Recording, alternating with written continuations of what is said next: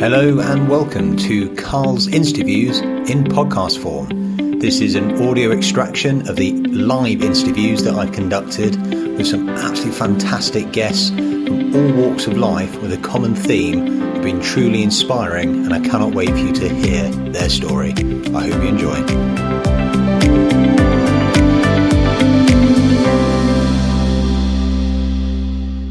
Hello and welcome to another of Carl's interviews. Today I'm joined by Paul, the baby-faced assassin, Butler. Paul, a successful professional boxer, former International Boxing Federation belt holder, and someone who I firmly believe has his best years ahead of him. Paul and I had a fantastic chat today about his introduction into boxing, his career today, the support he's providing for that next generation of boxers, and what's yet to come. Paul, the first question I have to ask you a lot of nicknames, you either hear a story behind them or you kind of question why somebody's called that. I defy anyone that's seen you not to understand why you're called the baby-faced assassin, but please, do you want to talk us through where the nickname even came about? Well, do you know what? I never really had a nickname, um, and it came from the amateurs. Really, Okay.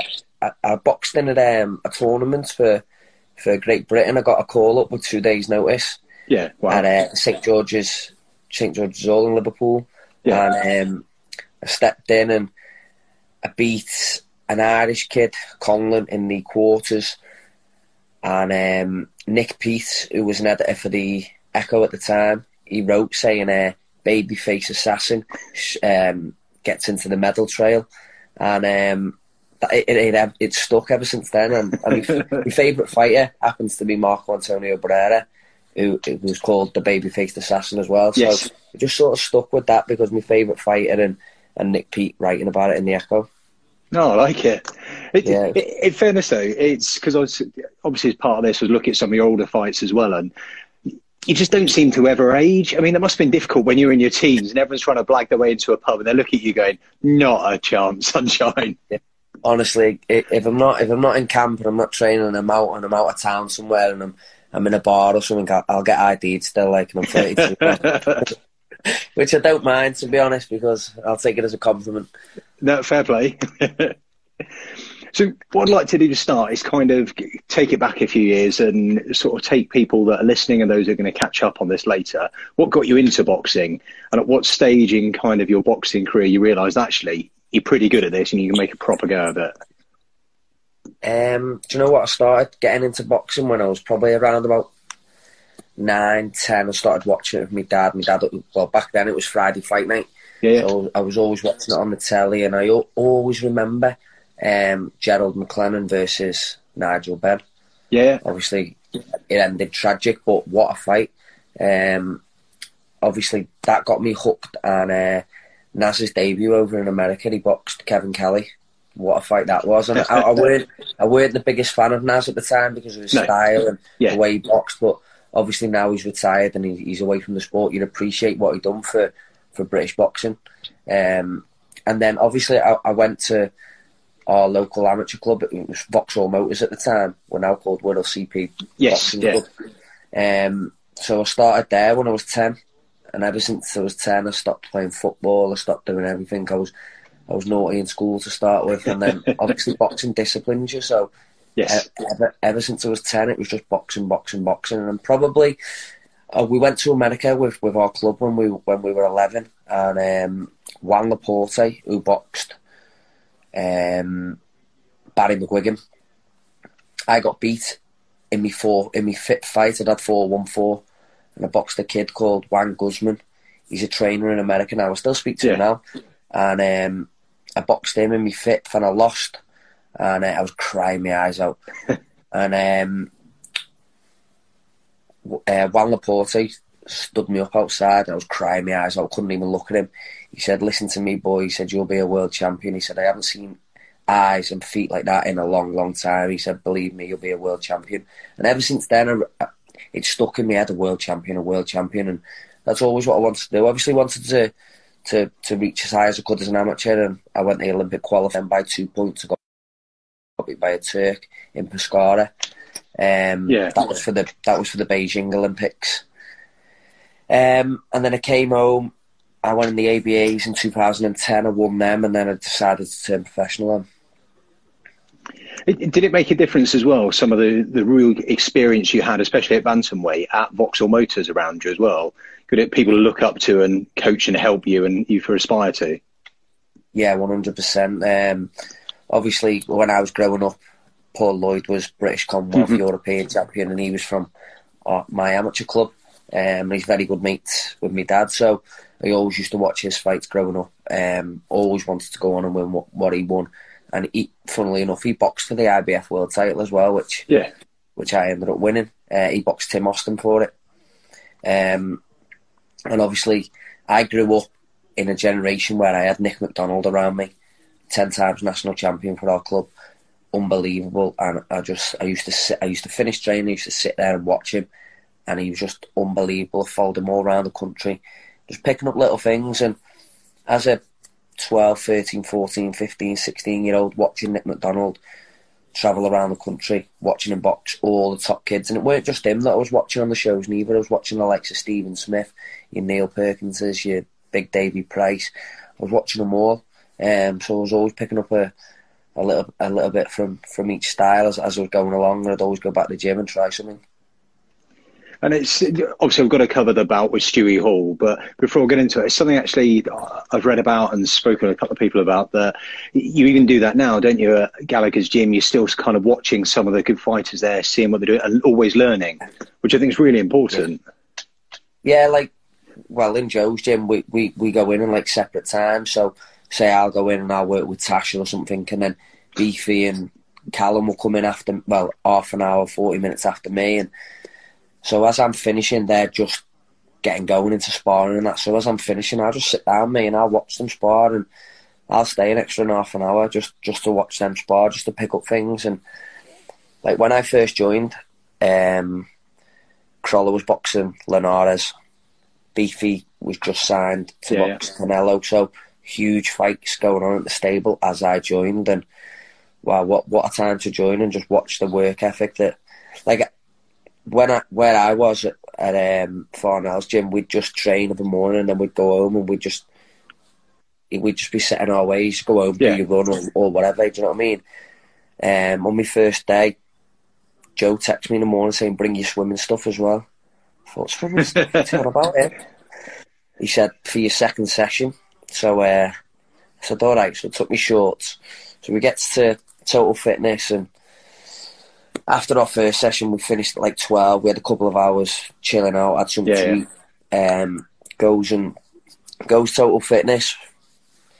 Gets in the pool and they're all putting the goggles on and the, the swimming caps. we should have to do it in total fitness. Yeah, I thought, I haven't got none of that. I had to lend my hat. I didn't have no goggles. so my eyes were all bloodshot, killing me. I was trying to see where I was going in the water. Oh, God, that was an eye opener. That um, I thought, wow, this this is what elite athletes do. This is this is proper like, and that was five years, five and a half years into my pro career. Yeah. What's obviously you mentioned Tasha there, and obviously people will know Tasha Jonas, and I spoke to her um, a couple of months back. But there's two fantastic things when I was talking to her about that I was going to speak to you that she said.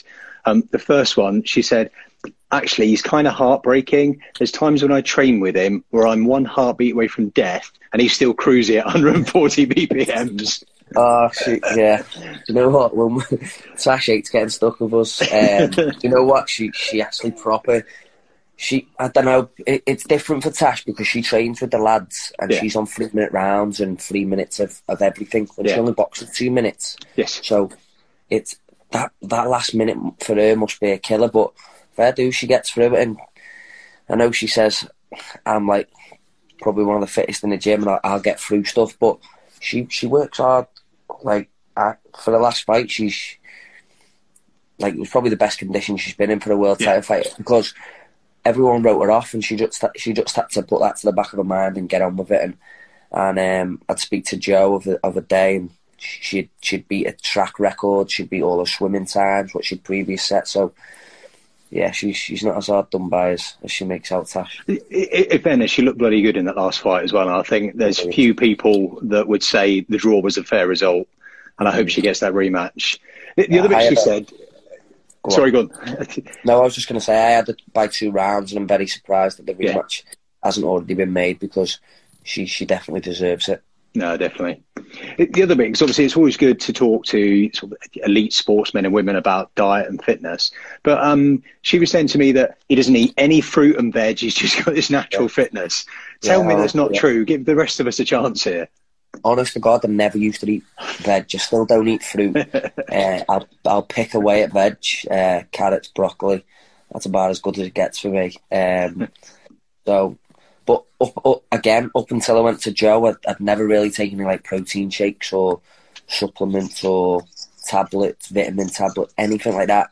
I, I do now, and I, you don't have to see the benefits. It's crazy. Yeah. Like I used to think, oh, I'll just get out of me out of me food. There's enough protein in chicken. There's enough protein in beef. Like, but no, you, you, you do feel the difference once I start taking them supplements that are that are supporting the, the stuff what I don't put in, like the fruit and the, well, the fruit and a little bit of veg that I do take in. And have you seen a change in, because obviously you're an amateur coach yourself, have you seen a change in how you approach things now? You kind of wind in your knowledge of the benefits nutrition and everything else? Yeah, I think, well, I think me being a, a, a trainer to the, to the amateurs as well, I think it's sort of, well, Joe even says it himself. He says, you have to do stuff that you're telling them, left hand up, right hand up, yeah. roll the head, go off centre all the time, and I can, I'm, I, I'm, I'm telling myself in my own head as I'm on the bag, making sure my left hand's up, making sure my right hand's tight, making sure when I jab, my, my left elbow's tucked in, it's not coming high. Um, and Joe said to me, probably last year, he said, you can tell you're training the kids, he said, because it's starting to rub off on you a little bit because I am thinking constantly about what I'm telling the kids. Oh my god, how's Origi missed? Sorry, Origi's just at the bar. Yeah, so yeah, um, all that yeah is pretty much that. That's exactly what I do now. Because it's one of the questions I'm going to ask. Obviously, part of it's got to be being able to give back and share your knowledge, experience with the kids. But I did wonder what benefit it gave you as well. And you're saying there almost having to lead by example, show them the right way because they'll all be watching you, won't they? Everything you do. And I bet they're quick to pick you up if you don't do something right. Exactly. It's exactly what Joe says. He says you've got to do exactly what you're telling them kids because you're, you're the man they're watching. And um, you can see them all, like, even when I'm teaching them something just in just in the mirror and I'm saying this is how you do it, you can see all eyes are just locked into you to make yeah. sure you're even I'm I'm sweating when I'm doing it because I'm thinking, am I doing this right? I've got to make sure I'm doing it right. Yeah, yeah. They're the person that that they're sort of looking up to, and of course they've obviously seen me win titles, and and they obviously they're all 9, 10, 11, 12, right? Well, even the seniors as well. I still get in the ring and I still I still spar with the seniors as well now and again. Just have a little move around. And taking it back then, back to 2014, um, that magical fight against Stewie Hall. How did you feel going into it? How confident were you? I was confident. Yeah, I was really confident. Um, he, previous to the fight, he was a sparring partner. Okay. Um, I knew it'd be tough going down the street because of the size difference, and yes. at the time, I was a super flyweight, and that yeah. is all there was a super flyweight. At a push, I could have probably done flyweight at that time, so I knew I had to buck up, and I knew that that was the first time I ever went out and got a strength conditioner because I knew down the street that's where he'd think he'd get me because we'd only done I think six rounds previous in sparring, and I'd boxed the ears off him. But yeah. going into like five and six is where he'd start getting a little bit more success. I'm not saying he'd, he'd win the rounds in sparring, not like you do win rounds in sparring, but like you could you could tell he was getting the better of the spar, yeah. and then he'd start coming into it. So I, I remember him boxing Malinga, and I got invited down to it. And as we were walking through the arena, Francis Warren said to me, he said, um, if he wins tonight, he said, would you uh, move up and um, challenge for the title? I said, right, I will, yeah. Said, Definitely. He said, how do, how do the spars go? I said, I'm more than hold my own. I said, I'd, I'd fancy that job, yeah, definitely. I remember the fight going ahead, and I think about four or five rounds in, he said, what do you think? I said, box ears off the pair of them. And he just smiled, and I thought, yeah, I thought he knows, he knows that I'm confident that I'd, I'd win yeah. this fight.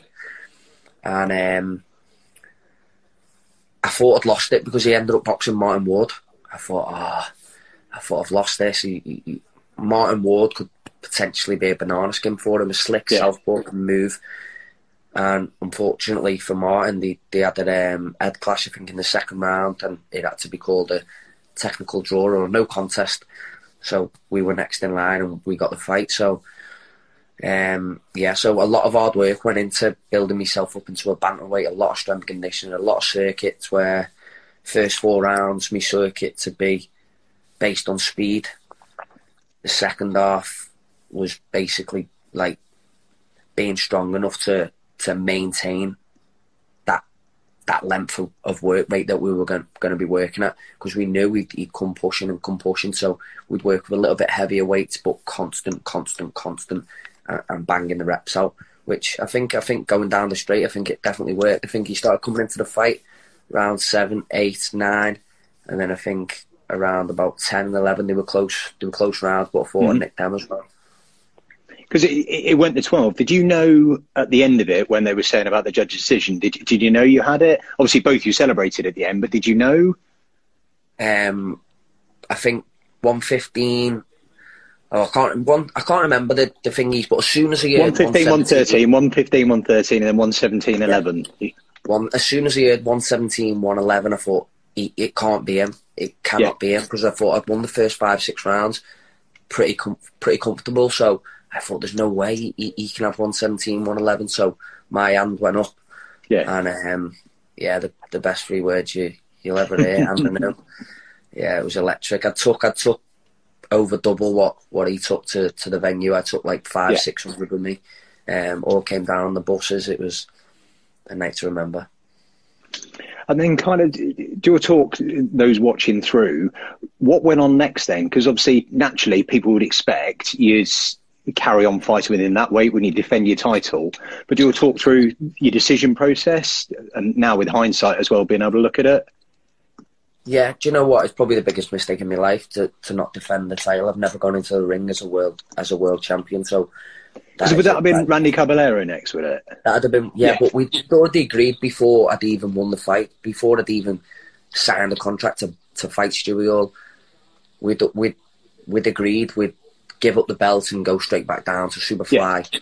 Okay. Uh, because IBF rule, and you, if you've won a title at one weight, you can move a weight and box for their title. So yeah. we agreed we'd go straight down. Um, we didn't know much about Tete. Uh, well, nothing at all really. I had a I had a tape from. Well, it would have been yeah, 2010. I, I watched him. I watched the he boxed for the IBF flyweight title the week before I made my debut. So he was at world level the week I made my debut. Uh, and that's the fight we were watching. Um, so four or five years down the line. A lot can change at that time, can't it?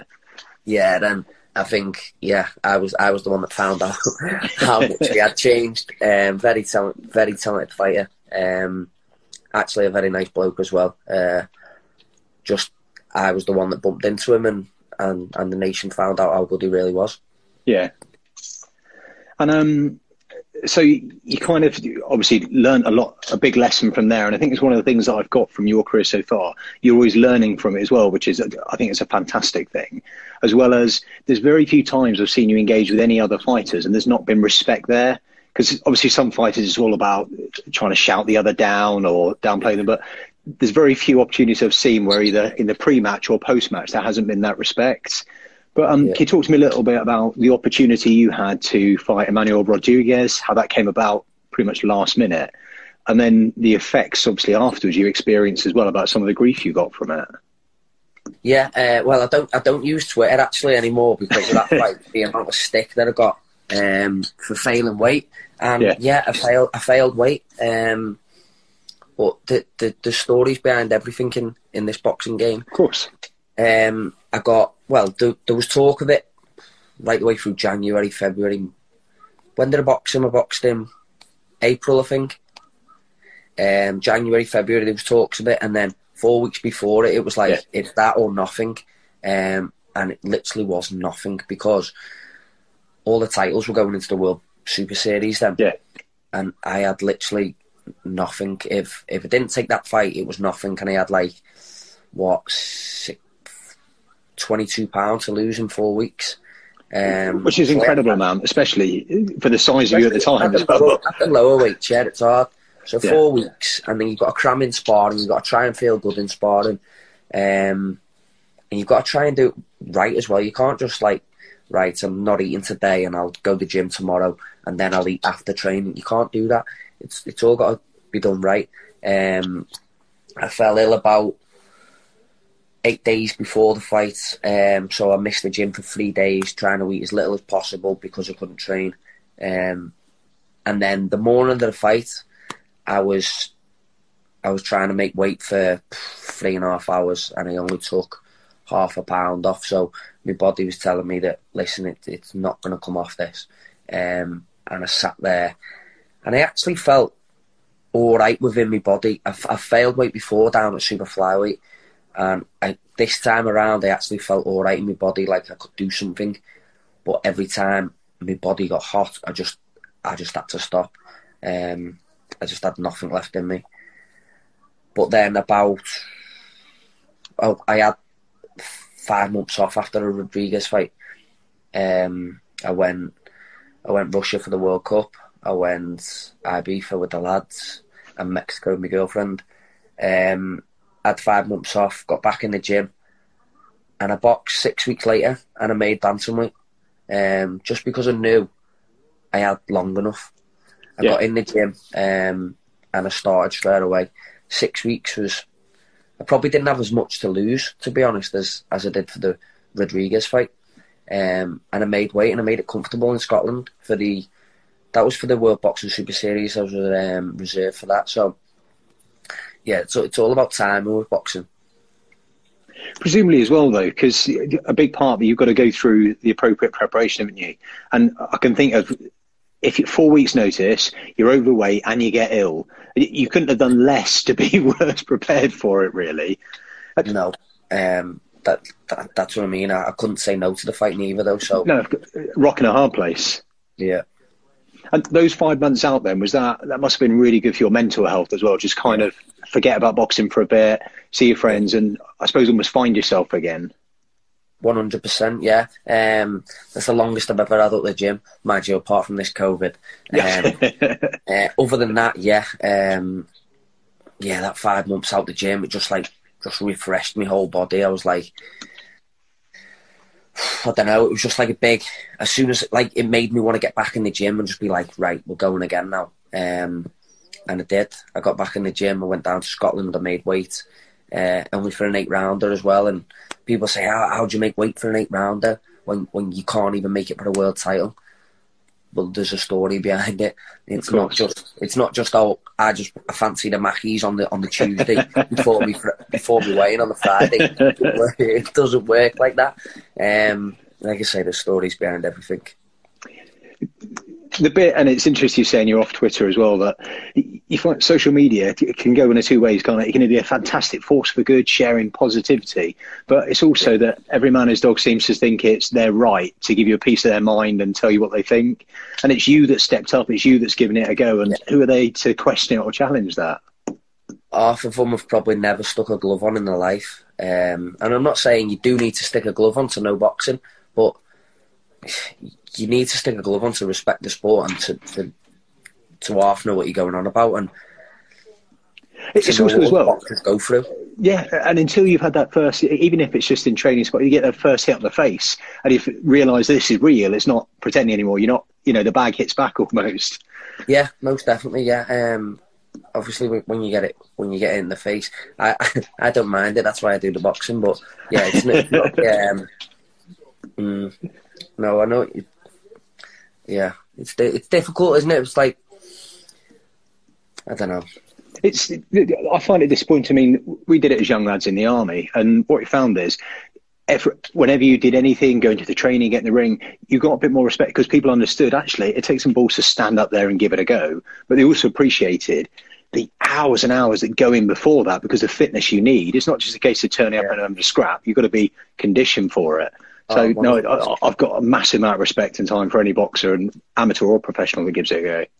One hundred percent. It's not just the, the work that you do in the gym. It's you've got to be mentally strong to not eat not eat your crap foods, not Yeah. eat, not to to not go to pub with your mates when they're all saying come and watch the match or anything like that. You've just got to be mentally switched on for 24 hours a day. And people say, oh, it's just just a hobby. It's not just a hobby. It's a it, it's my job and it's a 24 hour job. I get up in the morning. I'll have to eat the right the right foods. I'll go to the gym. I'll have to drink the right amount of water, just water. Yeah. You've got to get the four or five litres in of water. I wake up every morning. I'm just all I'm doing is drinking water, and you think four or five litres is like it's hard. It's hard to drink. Yeah, I'm it's a lot. constantly going through it. Yeah, for, for everything you've just got to be mentally switched on for. Like, I know if I'm only drinking three litres of water, then I probably won't lose lose as much weight in the gym as the next day, and I'll probably be a bit lighter. But come fight week, that's when I start cutting my water, and that's when you've got to be you've got to be strong to to know that to be confident in that I'm drinking five litres of water. That's like ten pound. Like you've got to be confident in dropping the water and then being confident in your body that it'll release it and give that weight away. because it's such narrow margins as well, isn't it, between the weight class to be able to hit it. It's not like with the, the big old boys; it doesn't really matter as much. But when I suppose you get to bantamweight, I mean, it's what eight stone three, eight stone four kind of weight you're at. Eight six. So when I was Yeah. super fly, it was eight stone three, but there's only three pound between between the Which is nothing, is it? No, people say oh it, it's nothing, but that three that three pound margin is everything to me. Do you know what I mean? Like going up from super flyweight to bantam, it was just like that was a big relief because I, Yeah. I, I've got three pounds to play with. Three three pounds sounds like nothing, but it, it's actually qu- quite a lot when, when you're down at that weight, especially when I'm coming down from like ten stone. So Yeah, 10 of course. and you, you're getting within touching distance of it, and you you're feeling dry. And like it, like I was touching on before, you've got to be mentally strong to to to to know that you can do it. And it's actually interesting how they, I suppose, that motivation and mental toughness. You, you've had a bit of a period, haven't you, where I suppose a tick over period, if you like, where you potentially not been getting some of the fights you'd won. And I mean, you've had some fantastic successes, but how do you keep yourself motivated and pushing forward when you're not getting those fights or opportunities that you know you're worthy of and you know you could do? Um, you just got to look around the people that are with me in the gym. Um, there's always a big fight around the corner in the gym, and if it's previous Callum Smith, you, you're training alongside Callum, and you're watching him push himself for the, the biggest fight out there for him, which was Canelo at the time. Yeah. Um, so it was if you're training alongside people like that, it's if if you can't get motivated by that, then it, it's it's it's going to be very tough to, to, to get yourself motivated at all. Yeah, no, that's a fair one. Uh, And I suppose as well as you, you've got other element of self belief as well and confidence. If your training's going well, you know the condition you're in. It's just a case of keep doing that, isn't it? Yeah, one hundred percent. Um, you just got you got to keep pushing, keep driving, um, and everything's written down in our gym. So if we're if we're doing swimming, like I touched on before, Joe will write down how, how how long it's taken us to do certain lengths, um, and then he'll go back to four weeks previous of my last fight, and he'll say you were a little bit slower there, or you were a little bit quicker there. You you're in better shape this time around than you was last time. So in your own head, it, it you're fighting little demons yourself. Like, right, I've got I've got ten seconds to take off that time for next week now. Just little things like that, and Yeah, you're, you're constantly pushing yourself. And with, with Joe, he's he's so professional, and all the numbers are wrote down constantly with everything. Um, and and and it's not just you're battling against yourself. We're battling against each other in the gym. We all want to be the best at the running. We all want to be the best at the swimming. I'll never, I'll never be the best at swimming, but I, I'm probably one of the best runners. So I, I'll take that. No, fair dues. Uh, And you had last year, you actually um, an opportunity to fight in the, the COVID climate without a crowd. Uh, and I've heard a lot of boxers say actually the lack of crowd didn't make as much of a difference as people would have thought because they normally there's only a few voices they hear anyway, Yeah. kind of the coach, and then maybe they've got a gobby family member. How did you find it when you did it? exactly the same as that. Um, the well, it was it was a strange one because you, you've got to be well. You're having a fight with, with yourself before you'd even get to the, the weigh-in because I've got to pass the COVID test. My dad, who was Yep. with me, had to pass the COVID test. and Joe had to pass the COVID test. That was just on our team. So Yeah. however many the other kid brought with him, they've all got to pass. If one fails, the whole fight's off. So you're worrying constantly going up to the the weigh-in. Have we, as have I passed? As, as my dad passed? As Joe passed? As as his team passed? Um, so that's a battle in itself. And then No, I can imagine. obviously, obviously when, when the fight when when you you know everyone's passed, that's a relief. So then you can concentrate on the fight then. And then the fight, yeah, was I, I normally hear I hear Joe, my dad, my sisters because they're that loud, and then the the crowd around that is just like a blur sort of thing, Yeah. just a noise. Um, but you, the the one weird thing what I found was when the bell would go for each round, and I'd walk back to that corner, you'd normally hear a big roar. Yeah. that gives a lift. Yeah. That was weird. That was that was weird for me. Walking back to the corner, you could hear the pin drop. Mm, it was mad. I found it with watching some of the bouts as well because obviously the, the sound effects seem so much more pronounced because you haven't got that background noise drowning them out. Yeah. Well, I- do you know what? I don't even think. No, I don't think there was any noise for us. Um, I think the only noise I heard was the ring entrance walk. that Yeah. was it. A little bit of music, and um, but my, mine got delayed for like an hour, which was a bit of a pain. That the um, the TV went down, the TV network. Okay. So I was warm. I was ready to go, and they'd said Paul two minutes ring walk. Yeah. said all right, and then he heard a big commotion in the in the uh, corridor. I was like, "What's going on here?" They said, "Oh, network's gone down. Um, you're gonna have, there's gonna be a delay." I said, "How long?" They said, "I don't know."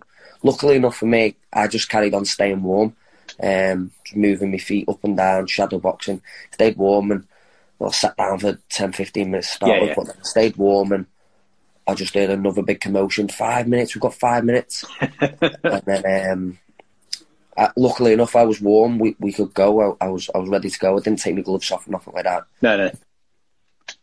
And I suppose obviously that's behind you. Um, good to get one in 2020. But what's coming up in 2021 now? I expect COVID is still going to be a factor, but what's the next rest of this year hold for you?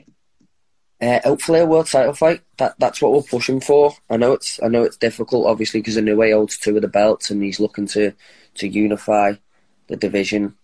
Um, so it is going to be it's going to be tough if if he keeps trying to box Yeah. one one of the other champions. I will be waiting a while, but no, I've just got to keep pushing and keep knocking on the door. Um, whatever whatever appears, whatever pops up, I've just got to be switched on. I've got to be in the gym, which I am now, and hopefully I'm out soon. Even if it's an eight rounder or a ten rounder or even an eliminator for, for something. Um, if, if if I get an eliminator, that means I, I can't be denied a world title shot. Um, I'll be mandatory challenger, so they have to box the mandatories at, at some point, which is which is the case. Well, it's probably not going to be the case, but Anthony Joshua's in that position at the moment with Usyk. Yeah. He'll probably end up having to step aside. But when you're in that position, you, you're ninety percent going to get your shot. So that's what I've got to do. I've just got to keep pushing and and, and hopefully get an, an eliminator of some sort. If it's the IBF, if it's the WBO, um, we'll go down them routes. And am I right? The IBF has put you at ninth in its rankings at the moment. Is that correct? No, I think that's the WBC and WBC. Three with the IBF. There's no one in at number two though, which Okay. is strange. I don't know why Yeah. I've not been pushed into number two, uh, and I'm number four with the WBO. So definitely up there. Hopefully, one of the, the primary contenders soon. Yeah, And what about I want to ask because I'd um, heard about Karim Guerfi and some of the things he's been saying about you. What, Yeah. What's your views and thoughts on that? Oh, he's been at it for years, mate. He's been at it for years. Um, probably the first time I've responded to him, which was on Instagram about probably about a month ago, something like that. He, he put something like, because uh, McGregor Fell for don't know, COVID, didn't he? Oh yeah, one of them failed Yeah. COVID. So he, he started calling me out, and I was like, "Your fight's getting arranged in probably two weeks." I said, "You'll still be on." I said, "Concentrate on that." I think he'll get beat, to be honest. Um, but he, he'll still come knocking because he, he'll, he'll want another payday. Um, but I'm, I'm more than happy to to box him. Um, he holds a European title. If he comes through and he wins, I'll go and take the European title off him. And how much of a part, Because obviously you, you got the physical side of sport, obviously, but how much of a part is it that mental side? Because it's often you see, don't you, from the fighter side, there's a lot of hype and build up, and I suppose almost the mind games as well. How much of that is important before you step in the ring? Yeah, it's massive, mate. Honestly, you, you're fighting with everything. You're fighting with with yourself when you don't want to go for them late night runs or early morning runs. Um, the diet, especially, is is probably the hardest thing a boxer has to do. Everyone seems to think, oh, you just go to the gym, you come home, you'll train again later on, but it, it don't work like that. It's it you you got to be switched on twenty four seven, uh, seven days a week. Um, it's a dangerous, dangerous sport. Like I've said to loads of people, you don't you don't play boxing. No. Um, it's it's the toughest sport in the world, I believe, especially through the dieting. Because if you, if you do the dieting wrong, I, have seen loads of people just like collapse and you're just getting the dieting wrong. That that's that's well for me mentally that's that's the hardest bit the the dieting. Um, you've got to be switched on constantly every day in the gym, especially when you're going sparring. Uh, some days you can be mentally drained. You don't want to be you don't sometimes you don't even want to be in the gym, but then you've got a kid or two kids um, coming down to spar you, and you're getting a fresh kid in every two rounds. Yeah, um, so you'll do two rounds with one, two rounds with the next, two rounds, and then they'll keep swapping every two rounds, and you, it, it, it's hard, but it's the it's the sport that I've I've been involved in since I was ten years of age. It's a sport I love, so you, you've got to be prepared for these things. Uh, what about? I remember years ago, Mike Tyson saying the the way, and obviously that face off. He said there were times where he could look another fighter in the eye and he'd know he had him beat just by. Yeah. Uh, is that something you've experienced yourself when you kind of squaring up someone? Yeah. Um, the first time with Stewie Hall, um, it felt like it felt like man versus a boy.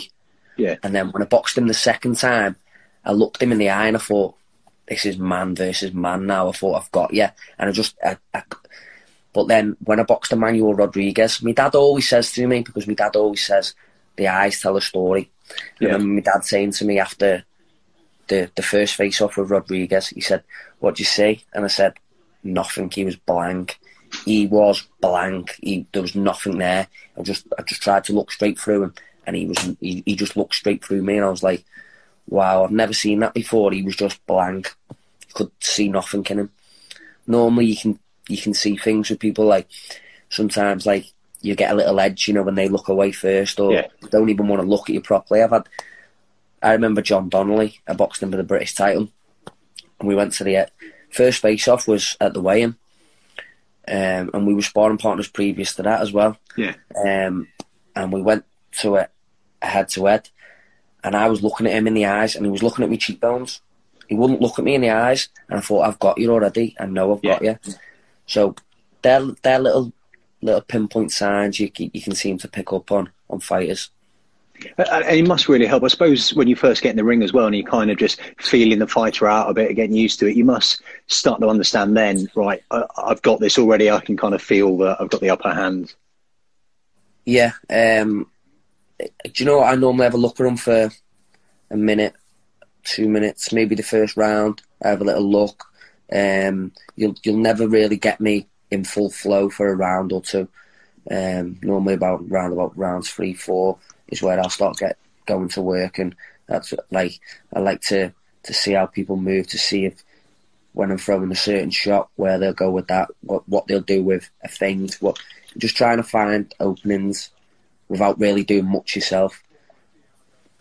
But you, say that, but I seem to recall was it Wolverhampton back in 2015 where you won yeah. in about 20 something seconds? 19 seconds. Yeah, I've had a few. you know, I've had a few British titles. That's not you warmed up then. Uh, you know what? It's just them body shots when they land. They land, um, and there's no there's no getting up for them. Um, the, the horrible. I've been it with a few myself. Touch wood. I've I've never been down off a body shot um, because they, they're horrible. I'd rather take a shot to the chin than, than downstairs because, God, there's nothing worse. I've been hit with a few in sparring, it's just the sickening, the sickening. Yeah. To conclude, I wanted to talk a little bit about kind of your advice and guidance people getting into boxing, but I just want to pick up on you're also a football coach, aren't you? Uh, I train me and me and my mate Tom. We train. Uh, uh, we we've we've got our own football team, Sutton Athletic, we're called. So how did that come about then? You know what? We were in the it doesn't seem an actual step across, does it, from boxing to football? No. Do you know what? I like I like to get out with the lads, and even even when I'm not drinking and I'm in camp, I, I well, when the pubs were open, I like to yeah. nip in the pub and see all the lads, and I'm just I'm just one of the lads. And I remember one Saturday, I was just sat in the pub, and uh, I just said to my mate Tom, I said, "Look, I said this this is boring. Like there's no one out at all. I said we need to sort something. Get a footy team going we kick off at two o'clock on Saturdays. Get a footy team going. Everyone's out on a Saturday then. All the lads are together. He said, yeah, yeah. So this this is up well, we had four seasons in the Chester League and we we won the league every year. Um, we're now in West Cheshire Free. We've just been upgraded to another league, so we're in that league now. And well, if it goes on, I think they're just all in the middle of of seeing it. If we can just do the league and no cups, but yeah, that's how it came across. Really, just being in the pub and no one being in the pub. of all the things that you hear stories that people do in the pub, starting a football team isn't probably the most common one you'll hear, is it? No, no. I, I, do you know what? I think there was just us two in there, just playing pool, and I just said, let's just get a footy team going. We, we played on a Saturday, uh, Sunday, sorry, all together yeah. anyway. So it was just a natural progression. Just most of the lads from the Sunday team just all you know what everyone's like on a Sunday morning. Yeah, yeah It's it's hard to get a team sometimes on a Sunday. Yeah. So on a Saturday was a bit better with it being a two o'clock kickoff. So, as I said, I was going to lead on to for anyone either youngsters wanting to get into the sport, um, but also people just wanting to potentially use boxing as an opportunity to improve their self defence or general fitness. What sort of advice would you give people? In normal yeah. times, obviously not COVID times, in normal yeah, times. No, like we've got loads of kids and adults what come into our boxing gym just to just for self defence or even just for a bit of fitness. It's um like I, I'll say it because I'm involved in it. It's the best sport in the world. For I I was naughty when I was a ten year old, a nine year old in school. I wouldn't say naughty as like I was always getting expelled. I was just a little bit mischievous or always in like a detention when I was in high school or nothing ever bad, but it was just just a little bit naughty.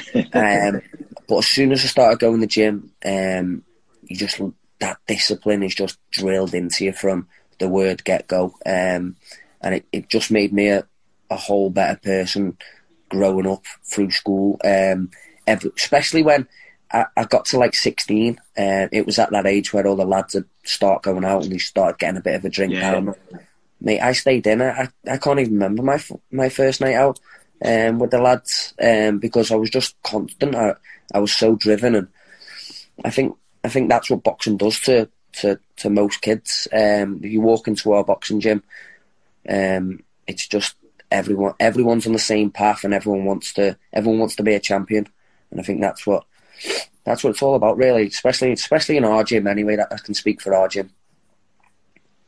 That must be absolutely fantastic to be around as well, because it's just having that, I suppose, environment where you've got champions there, you've got aspiring champions, you've got people that are there. They're not there to mess around. They're there to make a difference and improve themselves. And that's got to, as you said, motivate you when times are a bit harder, but also inspire you to drive to try and beat that man or woman to your side. One hundred percent, yeah. Um, I'm one of them that have if, if we're playing pigeon toss, I've, I've, I've got to win pigeon toss. Do you know what I mean? I've got to be first at everything. And I know a lot of people say, "Oh, it's the taking part that counts," and it, and it is take, taking part counts for a lot. But I, am a born winner, and I, I, like to, I like to drive that into people that winning counts as well as as taking part. If you want to be a champion, go out and be a champion. Uh, if you want to be, if you just want to go out and have one amateur fight just to see what it's like, go out and set that goal and go and do what you've you've got to do. Do you know what I mean? If you want to go and be a world champion, that's what I wanted. As soon as um, Juan Laporte said to me, "You'll be back the garden. You'll be a world champ." I've become a world champion, but I've never been back the garden yet. So that is a yeah. that's a goal of mine. I want to go back to. I want to box at Madison Square Garden, but their goals what I set myself when I was an 11 year old kid, um, and a world champion I've done, but I don't want to finish there. No, I, I think there's a lot of people who agree with me now with confidence that it's a case of when, not if you'll have your next opportunity and you'll be able to take it. I hope so, mate. I hope I, I hope obviously get a better chance than, than I did last time at four weeks' notice, and I'll, I'll take it. I'll take it with two hands. Tash's kindly invited me up as well to have a um, just come into the gym and come see. Yeah. But from what you're saying about being competitive, I might have a swim against you, but I don't think we'll be doing any sparring. Mate, definitely, definitely beat me at a swim. Definitely, I'm terrible. Mm. So, if anyone wants to kind of follow more of your journey and see what you're up to, where are the best places to find and follow? Yeah, I'm on Facebook. Um, I'll accept pretty much anyone on Facebook. You know. um, and Instagram. I've just had to get a new Instagram. I had someone hack me and delete my profile. Um, so I'm, nice, back on, I'm back on. I'm back on Instagram. It's uh, at one Paul Butler zero one. So you can you can catch me up on there. Fantastic. Well, Paul, thank you so much for your time this evening. It's been an absolute pleasure. Cheers, mate. I appreciate it. Thanks for having um, me. I'll let you crack on with the footy now and I'll catch you later. Cheers, mate. All right. Bye. Thanks, Thanks for talking. And that concludes another interview for the day. Thank you to each and every one of you for listening. And as ever, if you have any feedback, send it through to me at my Instagram handle of fighting underscore the underscore dadpod. Enjoy the rest of your day.